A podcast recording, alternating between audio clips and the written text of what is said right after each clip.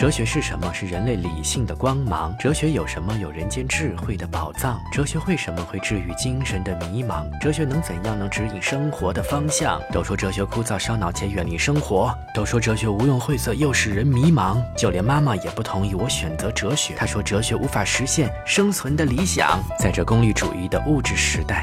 人们热衷于立竿见影的快乐狂想，忽视精神，忽视理想，忽视内心终极渴望。这到底是时代的幸运，还是时代的彷徨？面对广袤宇宙星空和浩瀚的海洋，渺小人类到底该如何找寻方向？或许哲学能对你产生些许的影响。接下来就请你听我慢慢分享。两千五百年前，古希腊这片神奇的地方，哲人的思想在星空无忧飞翔，蓝色海洋给了他们无边想象，水本源成为哲学的开创思想。古希腊的自由与闲暇的时光，为哲学的事业卯足了力量。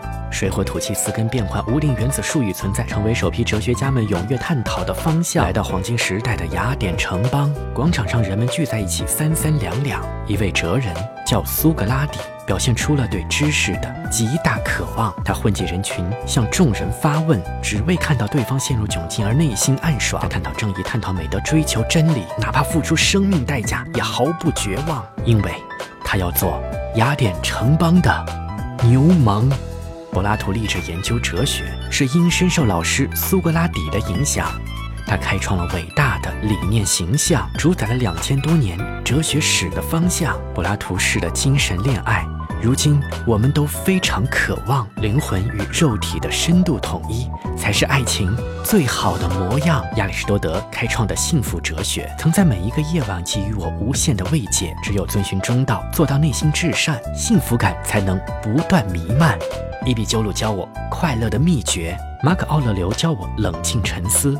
怀疑论者皮浪说：“要像猪一样不动心，灵魂才能获得彻底安详。”古希腊哲学之后便是黑暗的中世纪，基督教哲学努力调和着理性与信仰，宗教改革运动与文艺复兴的光芒，才使得理性的光辉在人间绽放。笛卡尔提出“我思故我在”。我可以怀疑一切，却不能怀疑我正在思想。培根提出了认识的四个假象。原来我们总是被各种偏见指错方向。斯宾诺莎的宇宙模型，莱布尼茨的最好世界，让我看待世界时多了一些理性的哲思。洛克的心灵白板，贝克莱的存在及感知，让我领略到经验在认识过程中的魅力。休谟对因果关系的怀疑，居然让我开始不相信自己的常识。原来因果关系是人们习惯性联想的安放。唯理论和经验论各是一词，互不相让。哲学的困境还得大神来指引方向。德国古典哲学恢弘大气又富丽堂皇。身材瘦小的康德，思想上却雄赳赳气昂昂。三大批判让无数人陷入绝望，但这却为哲学的未来开启了新的想象。另一位德国古典哲学的集大成者黑格尔，其凶煞的眼神透露出理性的狂妄。他以绝对精神对世界发出最后的呐喊，对两千年的形而上学做出终极的释放。从古希腊到黑格尔的哲学历史烧脑绝望，随后人类思想便迈入新的殿堂。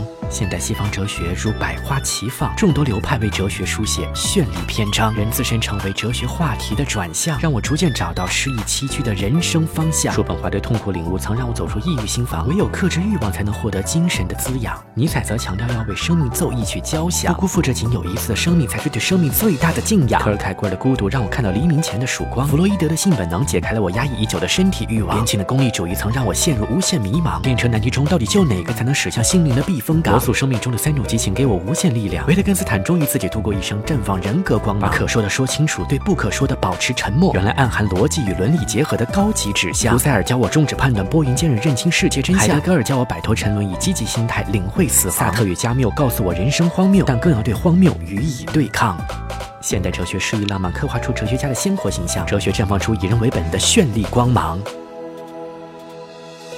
哲学是什么？是生活本质的真相。哲学有什么？有对自由无限渴望。哲学为什么会教我反思既定立场？哲学能怎样能给我力量抵御风浪？哲学不是枯燥乏味的学术理想，更不是煽动情感的心灵鸡汤。